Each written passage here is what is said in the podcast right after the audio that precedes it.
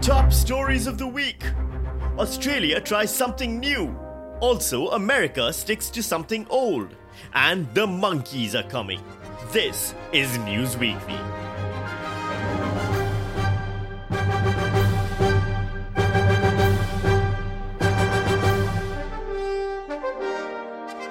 Hello and welcome. My name is Sami Shah, and this is News Weekly, where we punch the news in the headlines weekly. I'm already dreading the 2025 election news now. Last week, Australia met its new Prime Minister, Anthony Albanese.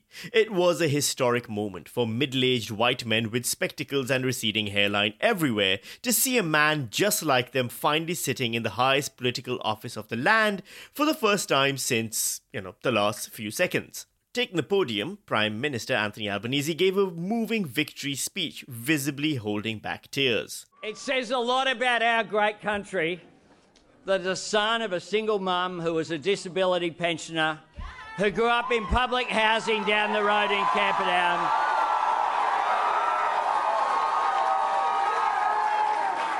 can stand before you tonight as Australia's Prime Minister. It was a moving tribute to his mother and his own humble origins as the son of a disability pensioner in public housing, something that he only ever brings up every time anyone ever asks him anything at all, no matter how unrelated. Albanese wasn't the only one struggling to hold back tears that night. Former Prime Minister Scott Morrison also exhibited a long rumored ability to display emotion when speaking at a church. Know, God calls us, whether you're a prime minister or a pastor, um, running a business, teaching in schools, working in the police force. Causing a riot on Manus Island, which resulted in the murder of a refugee, ignoring the alleged rape of a staffer, lying about being in Hawaii during some of the worst bushfires in New South Wales. Oh, and delayed the vaccine rollout due to incompetence and negligence. He then went on to quote from Scripture Though I fall, I will rise. Though I live in darkness, the Lord is a light for me. May God bless Australia. May God bless our community. And may God continue to show his favour on this wonderful church family. He presumably then went on to speak in tongues.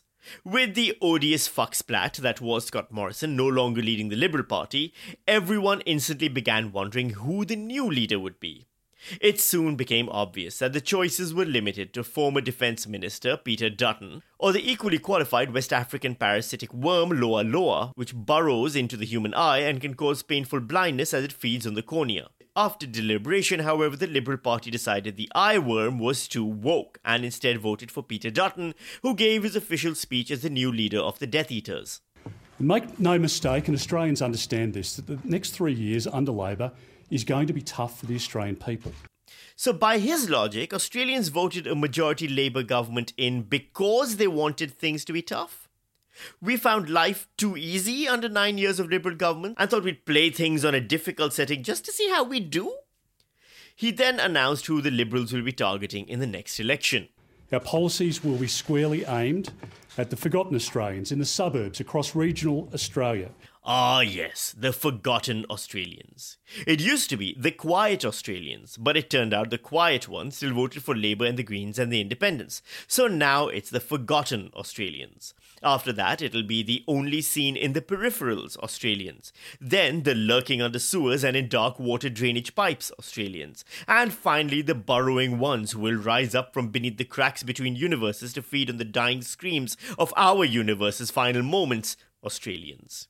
The new Prime Minister, meanwhile, has finally unveiled a new front bench, featuring more women in cabinet than any other time in Australian history. And that's just not where the diversity ends, as Andrew Probyn of ABC News points out. Those newbies, a diverse bunch, from a multilingual former dolphin trainer, one of several from Asian backgrounds, more Indigenous representatives, to a towering Olympic shooter. It's the giant Olympic shooter that I'm most excited about. At least now, if shit goes down, there's someone for everyone else to hide behind. Albanese then listed the priorities of his new government. Cheaper childcare, ending the climate wars, anti corruption commission, more secure work, lifting wages, taking pressure off the cost of living. I mean, that sounds like the start of a really killer slam poem. Yo, can I get some basic beatboxing going?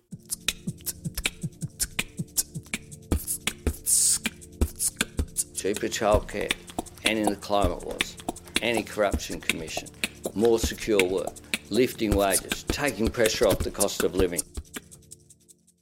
Hey, I'm digging it.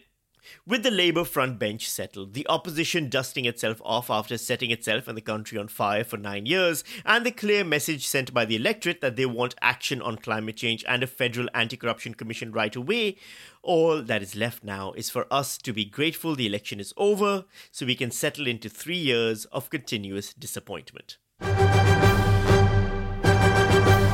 Guns don't kill people, Americans with guns kill people news now.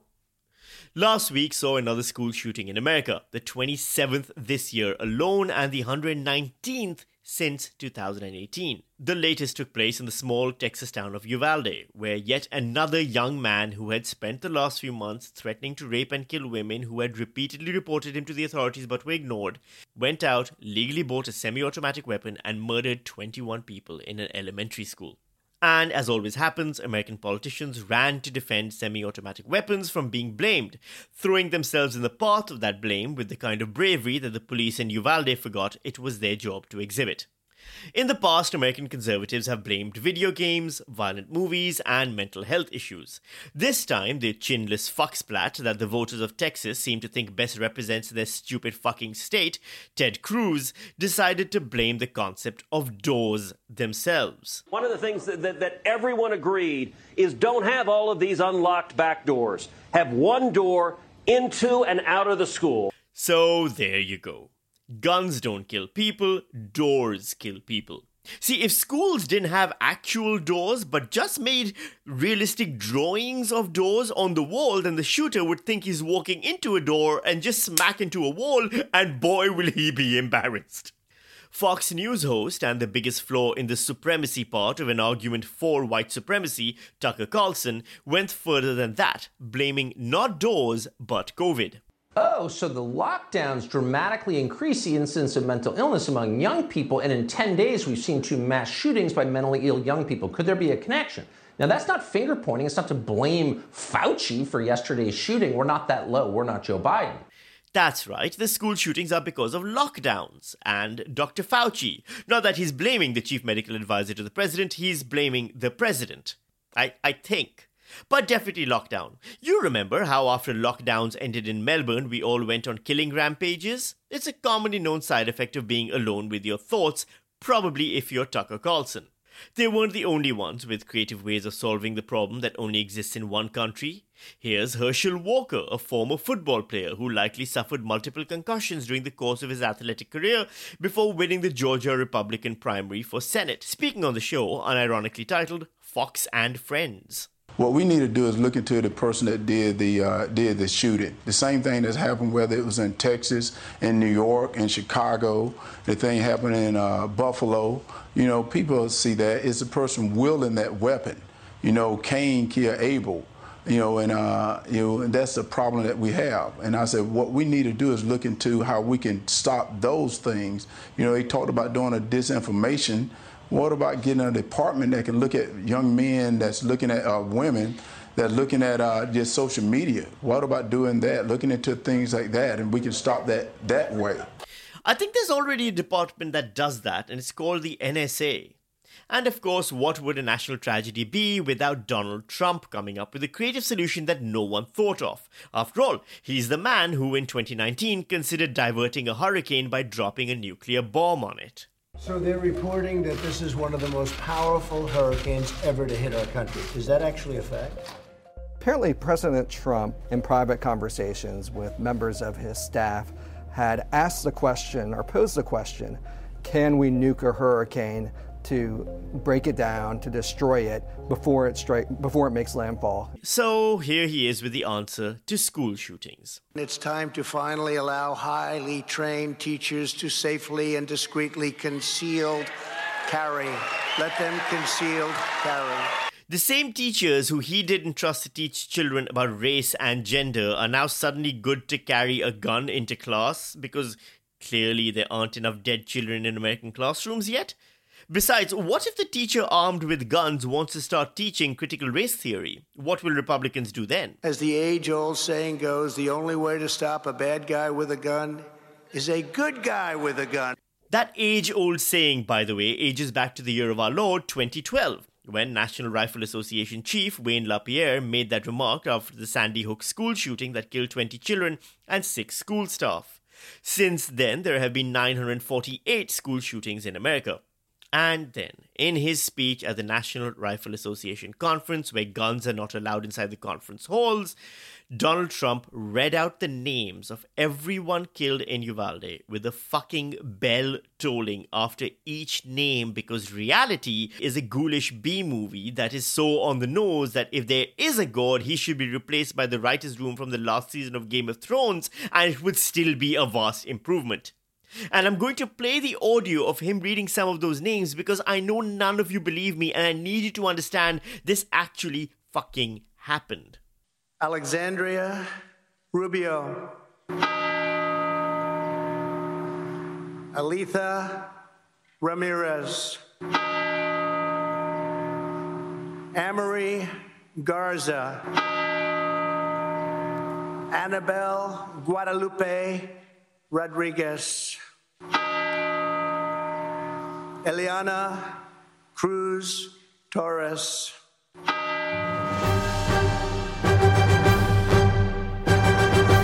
I'm still holding out for the return of the bubonic plague news now.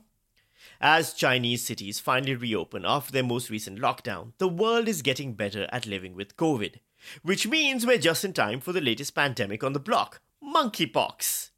Monkeypox has now been detected in three more countries, bringing the total to 15, as scientists say they are still unsure uh, what is causing the outbreak. Australia, Israel, and Switzerland are the latest to report a presence of the virus. It's good. It's good. I, I was starting to get sick of socializing and going outside and, you know, generally feeling a sense of hope again. It's, it's my fault, really. I, I should have known better. So, monkeypox, it turns out, isn't new. Just how every few years a new novel coronavirus emerges from China, similarly, it turns out every few years a new monkey related illness comes from West Africa. The symptoms are pretty terrible, about what you'd think they'd be from something called monkeypox.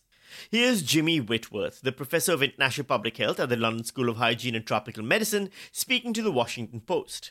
It usually starts with fever and headache.